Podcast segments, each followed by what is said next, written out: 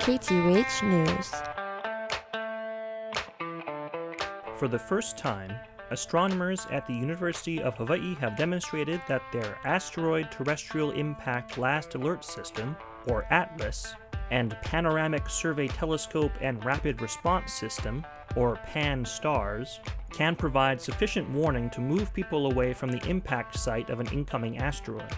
The telescopes detected a small asteroid, about the size of a car, prior to its entering the Earth's atmosphere on the morning of June 22nd.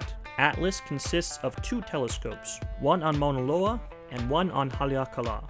They automatically scan the whole sky every two nights, looking in all directions to see asteroids before they can hit the Earth. ATLAS currently discovers about 100 asteroids with diameters bigger than 30 meters every year. Thanks for keeping it locked, KTUH, radio for the people.